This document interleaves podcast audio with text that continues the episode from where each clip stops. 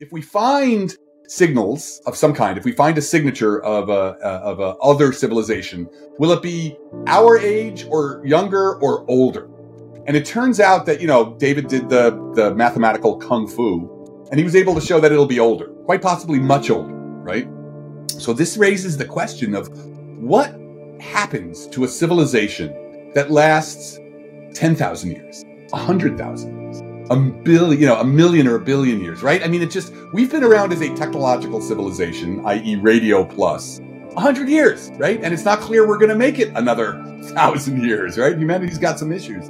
Um, so, what, is, what happens to a civilization when it progresses that far? And that's kind of the question you're asking. Like, would I expect that they'd all become spacefaring, right? And that they, you know, hop from one civil, you know, one star system to the other, where they, you know, they're pretty much spread out and across the entire galaxy. Is that possible? Are those technologies possible? Um, or is everything kind of a one-off? Everybody's kind of trapped in their own solar system because you can't travel faster than the speed of light. And then I would just expect local local sites of civilization, and I don't have galactic civilizations at all.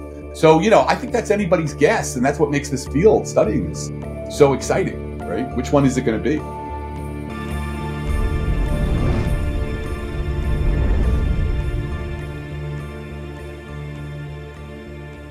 Welcome to Merged. I'm Ryan Graves. Today we're joined by Professor Adam Frank. Professor Adam Frank is a Helen and Fred Gowen Professor in Physics and Astronomy at the University of Rochester, New York.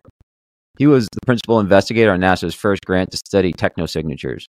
He's also the author of a new book being released on October 24th titled The Little Book of Aliens, a little book on the biggest questions surrounding our search for extraterrestrial life, questions we finally stand ready to answer. I also stand ready for answers. Thanks for joining me, Adam. Oh, it's a real pleasure. Thank you. In the spirit of hard questions, uh, perhaps we can start with this. Where are we going to find answers to whether there's life elsewhere in this universe? Yeah, Ryan, that's a great question. And, you know, I kind of wrote the book. The whole point of the book was to give people sort of a vision of where we are right now uh, in the search for life in the universe. Um, and, you know, this is an old question, right? It's 2,500 years, people yelling at each other, sometimes burning each other at the stake uh, over it. Um, but right now, uh, in the astronomy, we have telescopes. We finally have developed the telescopes and the technologies to find evidence, signatures of alien life on alien planets. And, you know, that's unprecedented. We're, we're finally going to be able to look where aliens live and hopefully find signatures, you know, sci- good scientific data about um, their presence. Hmm. Well, in your book, you discuss the concept of a, I believe it's pronounced noosphere. Is that correct? Uh, yeah, I've heard it pronounced different. Uh, noosphere sometimes. Noosphere, noosphere. Yeah. I've heard the term before, and I think that's how I used to pronounce it uh, when I was younger reading it. right. Regardless, um, now you're saying is referred to as a technosphere today. So, what yeah. exactly is a technosphere? Um, why are you searching for one? Yeah, so um, this is something I cover in the book. Uh, there's both when we think about life, right, uh, and the origin of life and the evolution of life on planets. The old idea was like, oh, you know, life something life is something that happens in a puddle somewhere and it gets started. Uh, but now I think what we really understand from studying, you know, the long history of the Earth, we now know about the four billion year history of life and the planet evolving together, or maybe 3.8 billion year history. And what we know is, is that life hijacks planets. Life isn't something that happens on a planet. It happens to a planet, right? Mm-hmm. It hmm. completely takes over. So, um, pretty early on, probably after maybe half a billion years, the Earth had evolved a biosphere, which means that the, there was enough microbial life to alter the atmosphere, to alter the the uh, oceans, to alter the way the planet was functioning. So we call that a biosphere. And now, of course, you know, you look at the planet. Um, and you can clearly see that there's a biosphere, right? You look from space and you can see the green forest, the the the, the rainforest, or the um, uh, the arboreal forest surrounding the uh, um, Arctic. Uh, so there's a biosphere, and that's what we're going to be looking for when we're looking for evidence of non-technological life. We're going to be looking for biosignatures of biospheres. But at the same time, as we've seen with the evolution of life, the evolution of intelligent life on this planet, to the degree that we're really intelligent, sometimes I wonder, um, uh, technosphere. We've developed a technosphere. The sum total of technological activity has also completely changed the the Earth's the functioning of the Earth. And you know, that's what climate change is about. That's what you know what they call the Anthropocene. We're clearly a very successful species, and we're altering the planet. And any that should happen on any planet that evolves a technological species. At some point, they'll because we're we're new at this, and we've already changed the planet. So you get you have a species that's been around for a thousand years longer, and you should expect those uh, civilizations to alter to create technospheres. Mm-hmm. And those technospheres, as they developed, I guess from the outside looking in, it would be a change in the signal you're looking for. Yeah, absolutely. So, so the interesting thing, and this is something I really wanted to illustrate for people in the book so they could understand how it is exactly, because it's amazing. We can now find signatures of both biospheres and technospheres. Um, so the real question that you have to figure out, that's what you have to do the science of, is to figure out what does a technosphere do to its planet that might be detectable? How does how does the technosphere translate into techno signatures? Um, and so that's what my group, the the group that I lead, the NASA. This is the first time NASA ever funded uh, anything to study, you know, planetary technospheres before. So um, uh, the what we see is that there are ways in which, say, atmospheric releasing chemicals into the atmosphere, either by mistake, like we like we do with pollution, or on purpose, in order to terraform your planet, to change your planet. You could see those from across interstellar distances. Even the James Webb Space Telescope is just at the edge. We wrote a paper on this of being able to detect certain kinds of chemicals in the atmosphere. And if we saw those chemicals, because they don't, you know, they, they couldn't be produced by nature, we would know that there was a, a civilization there. That's very interesting.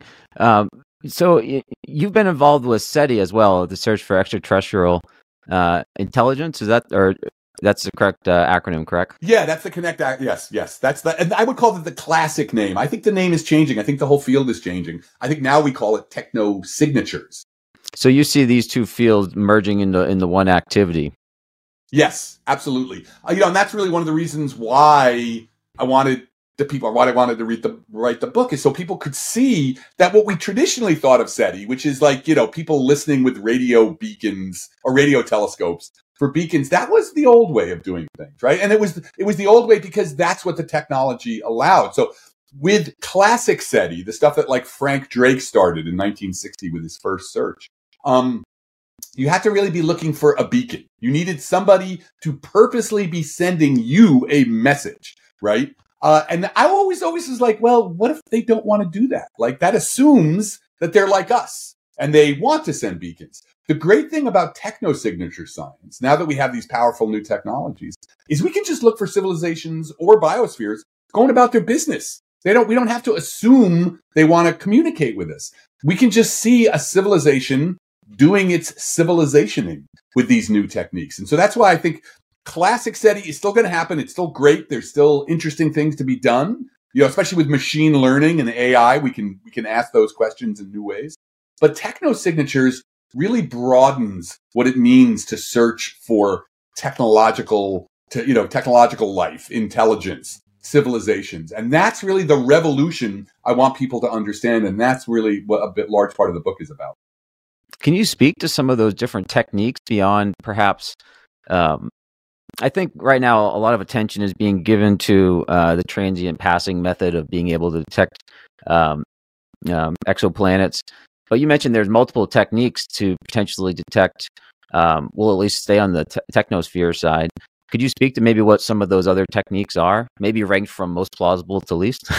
yeah, right. Well, actually, I think the transit method is still going to be the basis of all of them because I mean, there's there's other ones we can talk about, but the tran- what's so great about the transit method is when the star passes. So you know, the transit method works when a a planet orbiting a star passes in front of its star, and it gives us a little like you know mini eclipse. Um, a little bit of the light is blocked by the planet, and some of the light, some of the starlight that uh, um, will actually pass through the planet's atmosphere. And when it passes through the atmosphere, it gets absorbed. And so it allows us to like get signatures, get what we call spectral signatures of what's happening in that planet's atmosphere or other things that are, you know, what's happening when the planet, when the starlight bounces off the planet's atmosphere. So let me give you some examples of techno signatures we're looking for.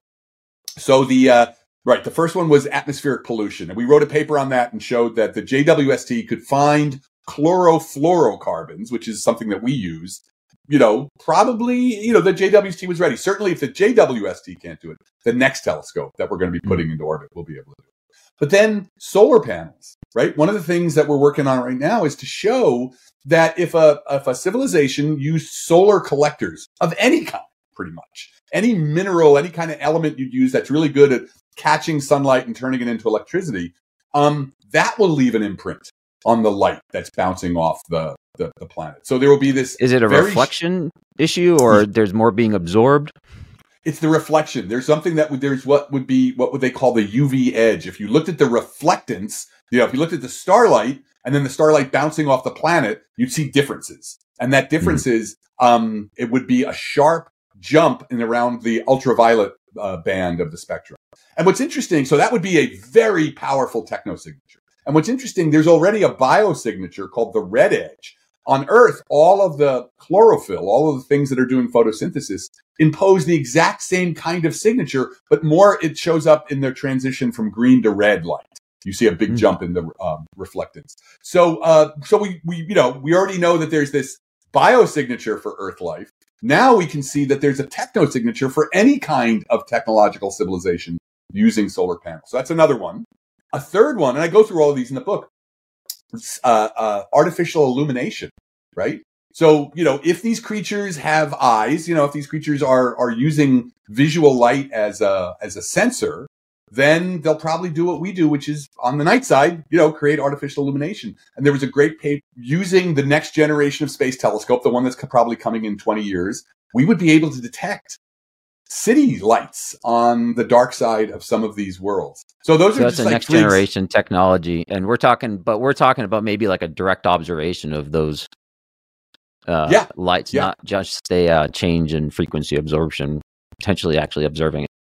Well, what you would see in that case, it would still be spectral in the sense yep. of you would be looking for all the, you know, like all the halogen lamps we use on the highways and everything. They have a very particular spectral feature in the light that in that case we'd be directly i mean it's direct in the sense we'd be able to see the direct spectral feature of that we're not looking for the absorption of starlight we actually see the sum total light uh, the the artificial illumination that we'd see that so how far away also, are we from launching that next generation capability that's actually a great question because what happened was this is what's really amazing about this field. You know, when I was coming up as a graduate student, you know, I've been in this business for 30 years now. When I was coming up as a graduate student, you know, the whole idea of searching for life of any kind was kind of like, eh, you know, a lot of, there weren't many astronomers who were into it. Things have changed so much. We've had so many revolutions in astrobiology, the study of life in the universe, that now the, the, uh, the astronomical community, when it got together and decided what its highest priority is, and that's how the, what, how NASA decides what to fund. A what's called the Habitable Worlds Observatory was number one. That's a telescope that will replace JWST. Um, will be you know multi-billion dollar telescope, and that we're looking at. So that's what that's what we're going to do. We're going to build the Habitable Worlds Observatory. Maybe 20 years, I would say. That's how long it takes to build one of these things. So, but that's in our lifetime, right? Even me at 60, I'll still be, I might be drooling on myself a little bit, but I'll still be around for when that telescope gets launched. So, you know, it's, it's the next 10, 20, 30 years. We're going to have data about life in the universe, real hard data. I don't know what it's going to say, but we're going to have data. Can you plan your research to prepare for that technology, that capability to come up?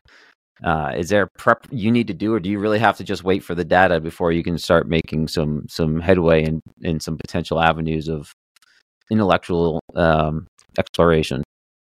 Ryan, that's a great question because it goes right to the heart of how hard this science is. Yeah, people are planning right now. We are literally right now setting up, getting preparing ourselves for uh, uh, some talks with the people who are, you know, starting the process, the 20 year process of designing the Habitable Worlds Observatory exactly to say like, hey, if we're going to include techno signatures, here's the kind of things we need you guys to include in the the detectors, right? You know, this thing that's going to be flying in space is going to have it's going to be a big telescope, but it's also going to have a bunch of detectors looking at light in different wavelengths. And we're getting started on that process now. You've got to start. You've got to start planning. Science requires you know decades uh, getting ahead of the curve to be able to plan so that your instrument has everything it needs and also can do everything that you need to do that. You're sure that you validated all the different technologies that you're actually going to get the data you need of the quality you need. It's not a trivial problem at all. So would you say, you know, in the scope of the uh, the the what's capable now and where we're looking to from a mainstream scientific perspective for techno signatures is uh, the transient method and improved uh, spectral analysis, more fidelity, better capabilities. Is that the primary tool that we have in our toolbox? Yeah, that's the that's the primary that's the tool that we're build those are the tools that we're building and because we mm-hmm. already have versions of these we've already seen that they work um, and so now, you know, the process with science is refining it, making it stronger, making it more powerful, making it more accurate.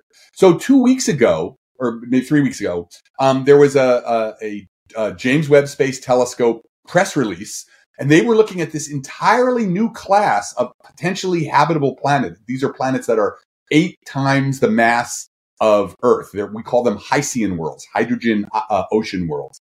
And they were they were doing this method that we talked about, and they clearly saw like like beautiful, perfect uh, uh, detection of methane and carbon dioxide in the atmosphere of this world. And this is a new kind of class of world. It's not like an Earth-like world, but it's probably has you know a hydrogen atmosphere and then an ocean, like a deep ocean that's wet and warm and you know warm enough for life to form. And so they clearly saw these two chemicals in its atmosphere, and they even got a hint. You know, it really wasn't it wasn't a detection, but it was a hint of dimethyl sulfide, which is the stuff that um, plankton fart out into the atmosphere. Earth's atmosphere is full of dimethyl sulfide hmm. because mm. of life.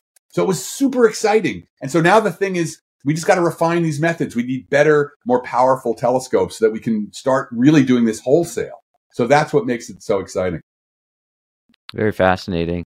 Um, yeah, I, I, think I well, I didn't read the paper, but at least saw the highlights on it. I believe it was about a three sigma um, result um, the, with some yeah. of those things. So I mean, significant, but not not without uh, without doubt. So yeah, better capabilities, better tools. I imagine are just going to move us towards uh, more confidence in what that really is.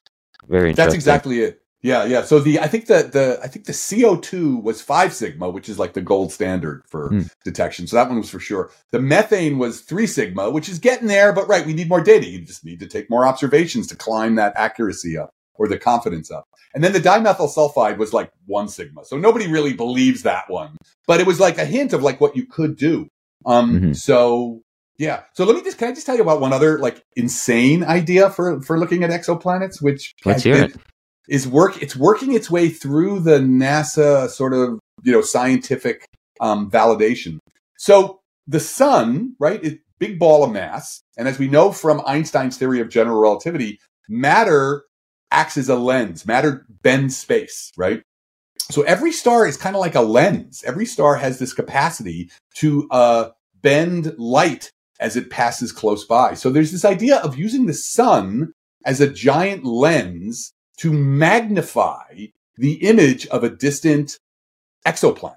So all you have to do to make this work is you need to send a flotilla of spacecraft about to at to 500 times the distance uh, uh, that the Earth is from the sun, 500 astronomical units, as we call it. And if you could do that, if you could get like this flotilla of spacecraft and you have to aim it in just the right direction. So when it looks at the exoplanet, the sun is kind of slightly, you know, in the field of vision. You could get, this is amazing. You could get um, a map of that exoplanet down to like kilometer, tens of kilometers, right? Oh, you wow. could see Manhattan on, you know, and so this idea sounds insane, uh, but actually it's already made it through like three tiers of the NASA, you know, validation.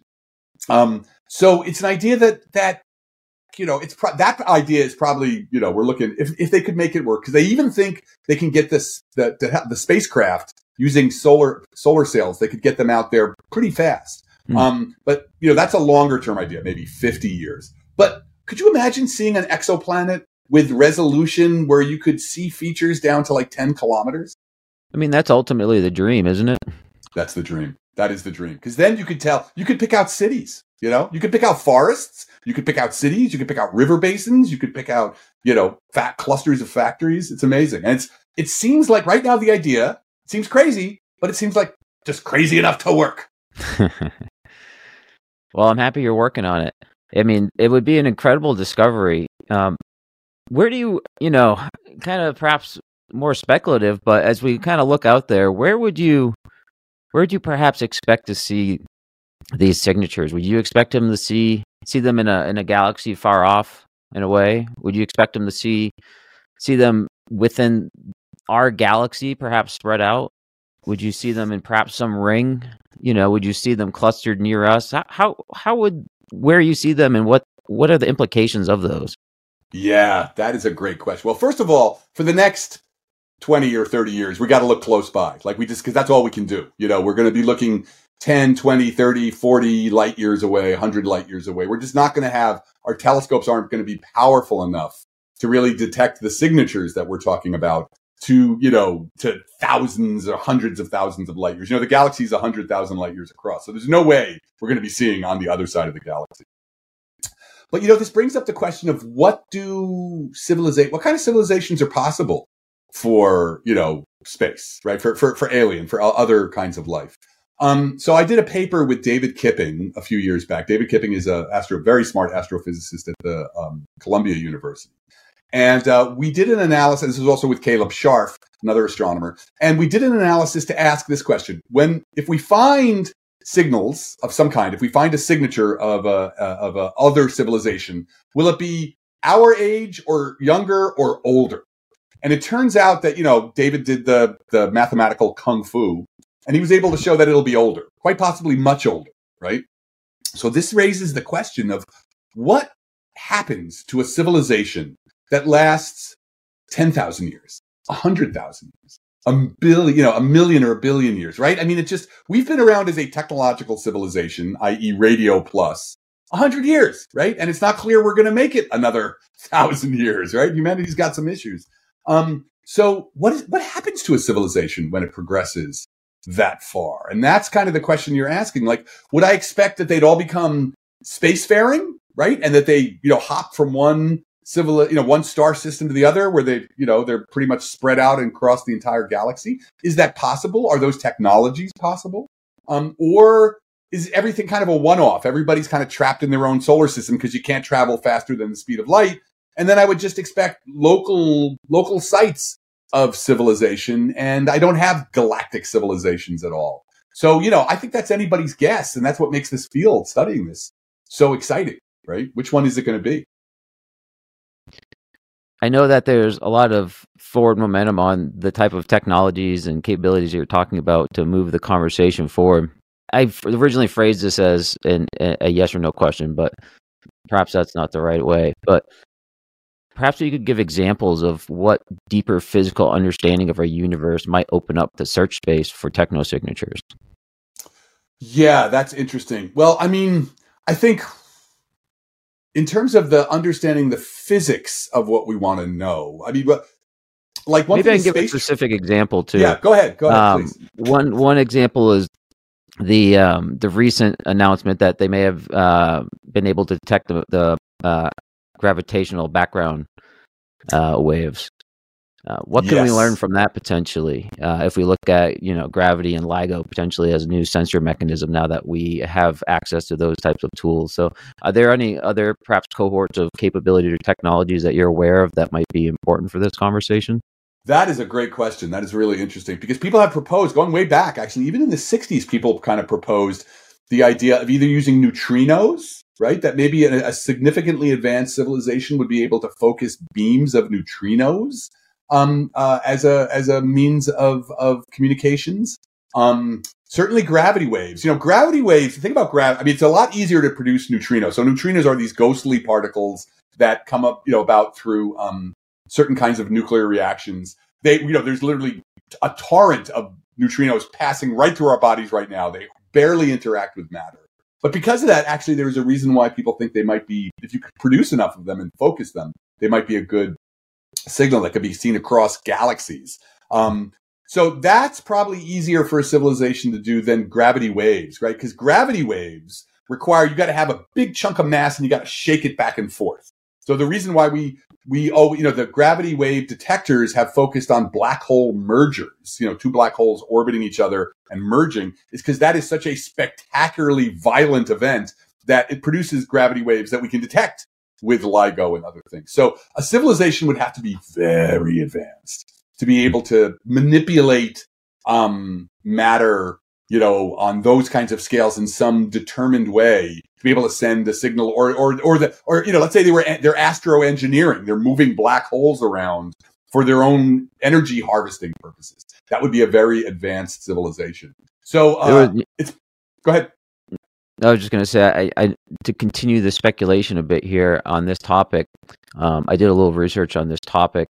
Um, there's an interesting proposal that's been called the Ramadar. I think it's a play on uh, Rama and radar. Yes, yes, yes. Um, and my understanding of it is that they essentially baseline the capability of LIGO to suggest that if you had a what they call a rapid and or massive accelerating uh, spacecraft or Rama craft, right? Um, then then if it was accelerated 10 times the speed of light and it was about the same mass as Jupiter, that might be something that's detectable with our current at our current technological level. Um, yeah. One, I'm a huge fan. I used to read the Rama series when I was a kid. Uh, I thought that was a great series. I read it many yeah. times. Yeah. Um, yeah. So I really appreciate their naming here. Um, what do you have you read this paper and is is that um, of interest to you at all? No, I haven't read the paper. I have to say, Rama, Rendezvous with Rama is one of my favorite Arthur C. Clarke books. That book was so great and was so exciting. And then, you know, when we had the um uh, uh um uh the the comet pass through uh, Oumuamua passed through. You know, everyone was like, "Oh my God, it's Rama!" You know, yeah. um, didn't quite turn out that way, but well. right, right. But sooner or later, maybe, right? Even if I don't, you know, I don't think I don't think Oumuamua was, um, but because we just don't have the data to tell. But you know, certainly we should be looking. So, but the idea of might we see the uh, consequences of their acceleration mechanisms of their starship, Starcraft? Absolutely, right? And so, in a bunch of different ways, we might be able to see something like that if they're using some kind of a super advanced gravitational drive. Maybe we'd be able to pick that up with LIGO. If you started to see anomalous kinds of signals like that, maybe that would be on your list of like, we don't understand what this is. Could it be, you know, a techno signature? But even um, in light, right? What we are already pursuing the idea of driving spacecraft up to uh, close to the speed of light using uh, phased array laser arrays, right? This is the the breakthrough Starshot, which I think is a very interesting idea. You have a light sail, you have this giant laser that you hit the light sail with the um, the the light from the laser, and you can accelerate it up to close to the speed of light pretty quickly. If that was a common way of propelling spacecraft around, even around solar systems, let's say you've got a a, uh, uh, uh, uh a, a, a civilization that has landed, you know, has settled most of its planets and they're moving things back and forth with these laser arrays. Maybe we'd catch one. Like as, you know, they're, they're just driving a spaceship with this laser, but we, you know, the, the laser passes in front of our telescopes. So that's another interesting possibility people have talked about that you catch the flares that, you know, right now our telescopes aren't really there, but over time we will have the ability. And we now have a lot of telescopes that are looking for transients, transient features. And maybe that's something that's going to show up in the transient telescope searches. Where does your gut tell you? You know, where where does the line draw? So, you know, we'll get into UAP here in a little bit, but uh, mm-hmm. I know that's a, a topic you have uh, expressed some opinions on, and we'll, we'll talk about them. But you know, where where do you draw the line between the I guess you could call it disconnect. Maybe it's not a disconnect, but maybe it's a connection between how quickly we're developing these capabilities in our society to detect things around us and to expand our understanding and to send probes and you know information to other places in the universe. And we've done that in such a small amount of time. What's the big thing that's you know the break in your in your gut that's saying hey nothing could come here. That's that's a much lower probability based off yeah. how fast we can see technology advance and how we're now right. seeing and searching for other life out there. Right, right. That, that's a really good question, Ryan. Um, so you know, this is one of the things that, that's a part of what I'm trying to explain in the book about sort of, you know, there's my gut, but there's also you know the my, the processes of science that I anything we talk about when we're talking about aliens, we have to try as best we can to take, as I, as I always like to say, science is constrained imagination, right? You know, we can reach amazing heights with our speculation, but it's got to be kind of, we have to try to ground it into the laws of physics and chemistry and you know and biology that we understand even if we're extrapolating because the thing is we know a lot of science right and it may be that there's lots more science to find out there but it's still going to have to sit on top of the science that we understand so the disconnect can happen as you say when when the speculation sort of like untethers itself from the kind of systematic way you have to apply the laws of physics and you know and the, law, the laws of the universe uh, to any problem, to any problem you want to take on? How do you go about how do you go about exploring the unexplored in a way that keeps your feet on the ground, right? Because you want to have an open mind, but you don't, as they say, you don't want your mind to be so open that your brains fall out. so that's the trick. That's the line we're trying to walk, as, especially as scientists in the scientific search for this. So I, uh, as we can talk about this, I'm involved in some parts of the what we call solar. It's, it's called solar system SETI, right? You know, has a previous civilization, perhaps, passed through the solar system and left something, right, that we could find. So I'm literally right now involved in a project where we're calculating how long would you be able to see? This is one way to phrase the question. How long would the, the lunar lander be visible? You know, if you were taking pictures of the moon once every, you know, once every million years, how long would that lunar lander show up in those pictures? And so you got to do the detailed calculation of micrometeorites, you know, hitting the. And the reason we're doing this is because, yes, I think it's possible, you know, that somebody passed through uh, and left artifacts someplace. So the, then the question becomes, are they here now? And that, you know, it's possible. I'm not saying it's not possible. I'm just saying that, that what you then have to ask is, why now? Why in this brief window that we're here? How many, you know, times has it happened? And so it's that where we start to form a disconnect, but also it can inform how we go about doing the search, right? When you, you, you know, I'm, I'm very happy that NASA is having these searches.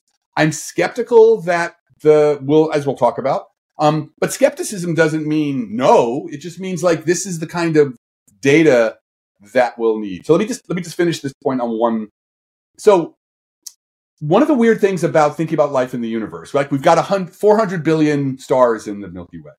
But if a civilization only lasts, say, a thousand years, let's say the average lifetime for a technological civilization is a thousand years, it means it's really easy for the galaxy right now to be sterile. There may have been lots of old civilizations that are gone now, but there might not be anybody around right now.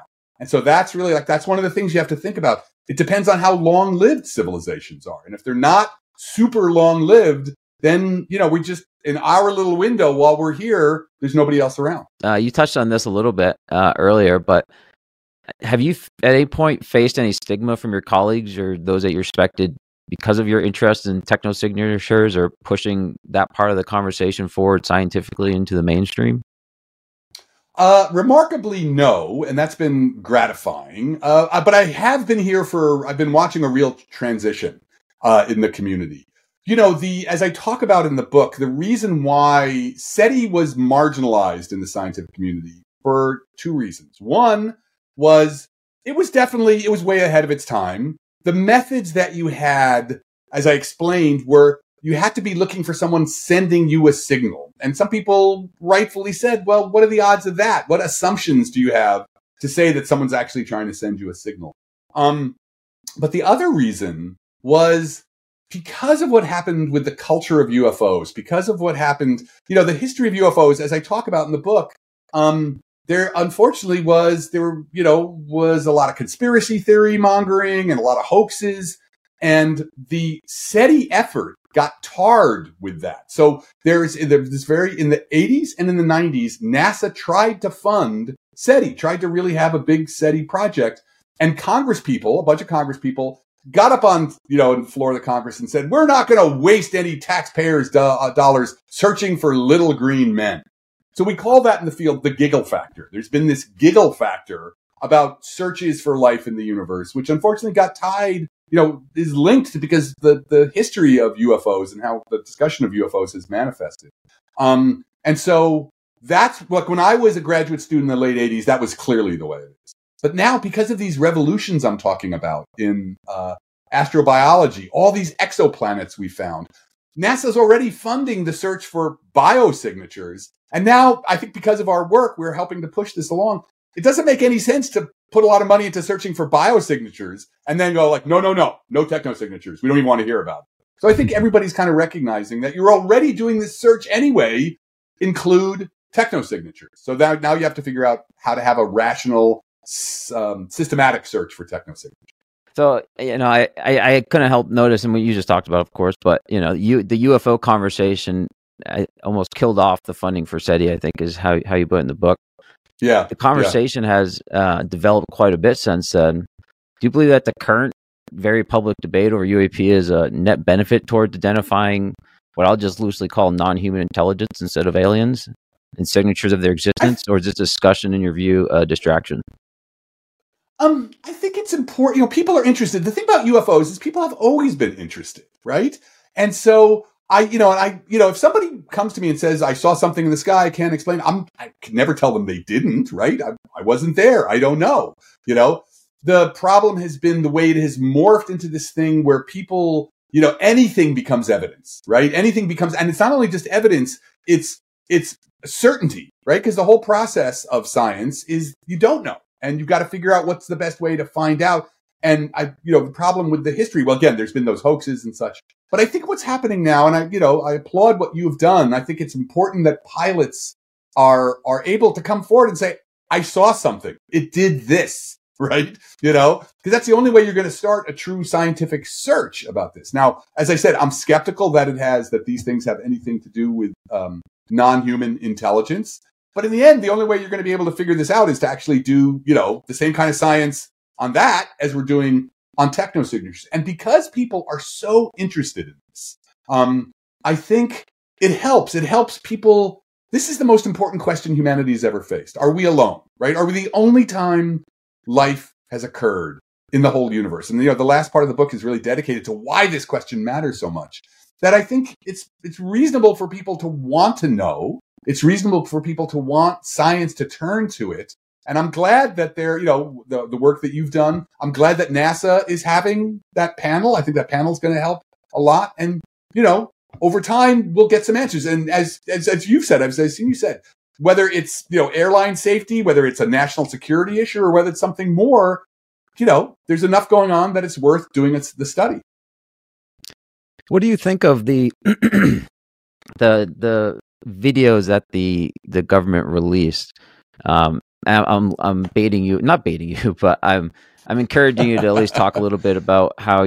I'm going to find the quote here. Yeah, you said that a major problem with the, the government UAP videos is that they come pre-digested, already edited by someone, including the audio, uh, and assumed to be real. I thought that that was an interesting quote in your book because um, essentially that's why I came forward. Uh, I came forward to talk about what um, what else was seen on the radar system to kind of backfill right. a little bit on who the pilots were and to be able to tell a story from uh, the perspective of someone you know that was there uh, and that you know can talk to the pilots about this.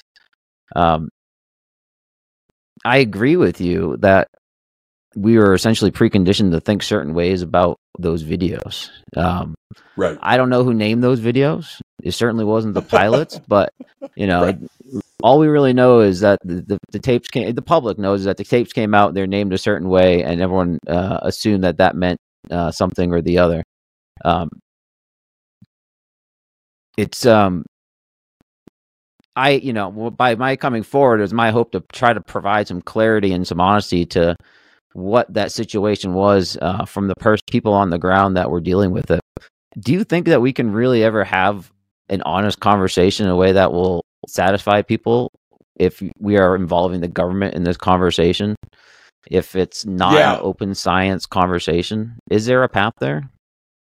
I think that's going to be very hard. I think it's going to be very hard because you know i mean there's ways in which i understand from the military's perspective. Like you know if these are like you know your the, these super advanced electronic signals intelligence devices you don't really want people to know what they can do, right? You don't want your peer state adversaries to know what they're going to, what they do. And at the same time, you know, the government being the government. And of course, right, there's no one government, right? There's lots of different divisions.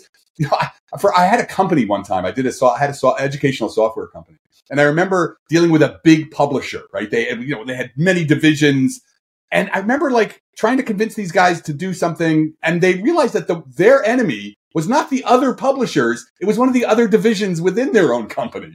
Right, and so you know these big organizations I think it can be very hard to get anybody to ever do anything, release anything, to ever be transparent because everybody's concerned about their own, you know, reputations or whatever. So I think you're right in the sense that I think we got to get our own data. Right. The only way forward on this is to say, you know, let's get our own data. You know, take some of the, you know, uh, you, you, know, uh, take some money. You know, hopefully not from science, get it from somewhere else because we're already scrapped for cash. Um, but you know, let's take some money and and that's why I have that chapter in the book where I say if you wanted to do a true, transparent, fully transparent scientific search for to understand UAPs, here's how you do it. Right now, you had you know sort of laid out what a strategy for having this kind of uh, investigation would look like.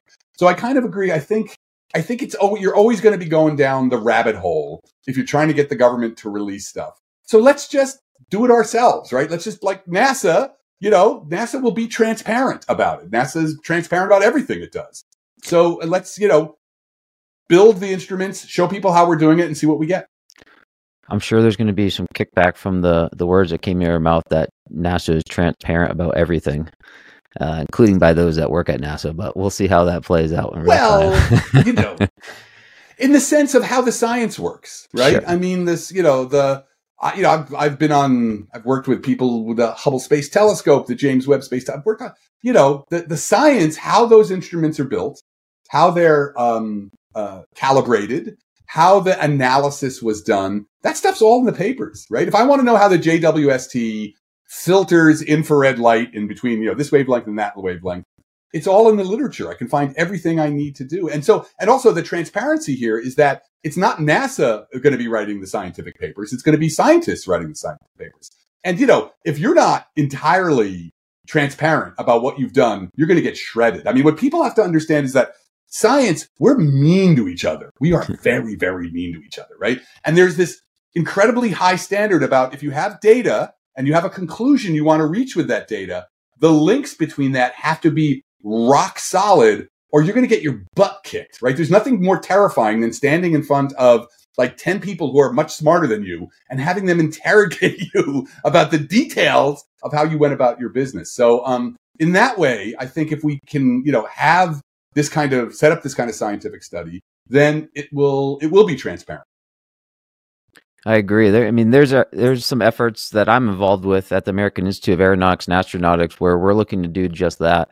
Um, right. I'm I'm eager to have more conversations on this podcast and um, at the conferences that we present at to to talk about um, how we're trying to create a framework to be able to do exactly what you say, be able to bring repeatable data and results to this conversation, so that people can you know follow the follow the steps forward to either uh, discovery or to to nullified results. But either way, uh, it needs to be done in a clean fashion. We need to respect the results of it.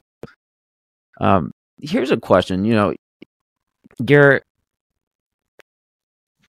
you're someone that has been interested in studying this now professionally, pushing forward the edge of where we can see as a species, as as a as a culture, and looking to see if there's anything else out there. I've been obviously involved with the UAP conversation, and for me, it's it's a different conversation. It's it's more agnostic in a sense. I don't know what these objects are or where they are, but there is a large cultural swell around it to say these things are quote unquote aliens from other another planet. Um, I don't know how to make that leap. I don't know what that necessarily means, right? We, we see these objects are unknown; they have performance characteristics. That's really where the chain ends for me, and where we're still trying to. I'm still trying to find answers about. But one thing I've seen a lot pop up from NASA and from the All Domain Anomaly Resolution Office and others is a common phrase they say, which is uh, usually it's at the beginning of the presentation where they say they have seen no evidence that anything unexplained had uh, an extraterrestrial origin. Um, and I've always thought that was an interesting statement that they seem to make definitively, which is fine because you can't uh, prove the absence of information in a sense. But you know, what information or what evidence would be needed to assess an object of, we'll just call it unknown technological origin and conclude with a high degree of certainty that is the creation or agent of some species that evolved on another star system and traveled here by unknown means. I mean, that's really what we're talking about if we break it down. What parameters yeah. would be evaluated to make that conclusion? Is this so a need question that- we can even answer? Is it a material science question? Is it a point of origin estimation? I mean, where would we even begin to answer that question? God, that's a really that's a really good question. And so I think you know, uh, um, and I talked a little bit about in my chapter about the the you know how we'd actually carry out a UAP search. It's a couple different things. As you said, one thing is just give me a piece of metal, you know, or whatever. Give me an art, give me a, an artifact that I can take to the lab and say like, this is not any element we've ever seen before, right? This is, you know, that, that would be great. And then you could take it to like 10 different labs and we'd all, you know, every lab would look at it and use different methods. And then the, they publish results in the scientific literature, which would be peer reviewed and everybody would yell and scream and argue about it. But in the end, we'd be able to conclude, you know, uh, um, conclusively, conclude conclusively, we'd be able to tell that this was just not anything that human technology had produced. Like that would be like the gold standard, right? Like what, you know, there's zorgonium in it. There's an element we don't even recognize, or there's some kind of, you know, there's an alloy that has never been seen and has tensile strengths that are impossible by Earth standards. So that's one, right? That would be the best, right? Or a body, right? You know, this idea of, you know, the non-human biologics, which I'm not even sure what that word means. But, you know, like if, yeah, if you had a organic specimen that had was clearly different, those would all be like totally gold standard stuff. But if you don't have that, if you're just looking at, and this is probably if you're looking at UAPs, right? And you're, you know, if you, you build a, a sensor array, either in the ground, on the ground or in the sky, and you're able to detect things moving through the sky on at different wavelengths, because that's the important thing, right? You can't just like take a radar that was built for something else, you know, that you don't have that you don't have access to that instrument, right? What scientists do, like the JWST, we know everything about the JWST, right? Like we know how it performs when it's 10 degrees above zero and when it's 30 degrees above zero and everything in between. Like it's because that's the only way we can tell the quality of our data. So let's say you had instruments like that and you were tracking things in the sky uh, at lots of different wavelengths from lots of different angles and you saw something moving, say it made a right hand turn at Mach 500, right? That would be good evidence that like, you know, and you saw it multiple times and you saw it from, you know, multiple cameras. That would be good evidence that like, yeah, there's nothing. This is beyond anything, you know, human technology can do. Um, so that's the kind of thing you'd be looking for. You know what's interesting about that though? Let's say you saw that and everyone's like, Oh my God, there's something in the sky that is, what do you do next? Right? What would you do next? You, and some said you just have to do more science, right? Good science always leads to the next question. And so you'd have to do more science. And then you also have to ask, do we try and shoot one down? You know, like what do you do? But it's an interesting thing that even if you had that kind of data, as you say, like you'd have evidence of something, but what would the next step be? When you talk about that data, you know, well, let me rephrase that. I don't know if you engage on, with your colleagues much on this this topic, or if you've at least overheard their opinions on uh, the UAP topic. Uh, but um, a lot of the times when I've engaged folks on this, there's always a um, a lack of interest to um, look at data. It's always show me the data, show me the data. Um, you know, the first part of that is that hey, we need to actually go gather data. We need to, you know, determine the right uh, sensor systems that should be used. We should build out a program so that we can have the proper dwell time over locations, so we can get that corroborating evidence that you're talking about. Uh, we need to refine the sensors and be able to actually look at the raw data. Who's doing any of that work that would actually be required to come to an answer on this? Um, the answer is no one really. So um, when you hear pushback or uh, I guess the giggle factor, as you say on this, um, should we just not even engage in gathering more information? Is is that a waste, or is this something that we should push past that giggle factor to engage science to get to an answer? I think you're going to have to push back the giggle, giggle. I mean, the, giggle factor. NASA, you know what NASA, what is happening now with like the NASA panel or the um, the um, uh, uh, the uh, Galileo project. Those are first steps of people trying to build out uh, the first step. So I think there is a transition, right? Um, that people are beginning to be willing to pay attention to this. So, you know, the NASA panel gave its report and the, I think the conclusion is they're going to do more work. So it's a long process, I think.